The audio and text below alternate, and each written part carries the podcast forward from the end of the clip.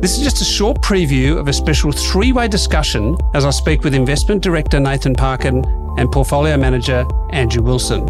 In a good investing podcast first, our two portfolio managers tackle all manner of topics, including what has and what hasn't worked in the fund over the first quarter, comments on investment style and why an approach that reflects a quality value positioning is working well in the current environment.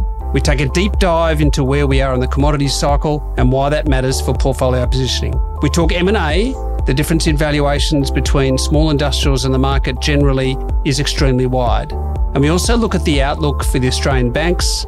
And finally, we name two companies we've got exceptionally high conviction in. It's a lot, I know, but we managed to fit it all in an exciting bite sized episode of the Good Investing Podcast.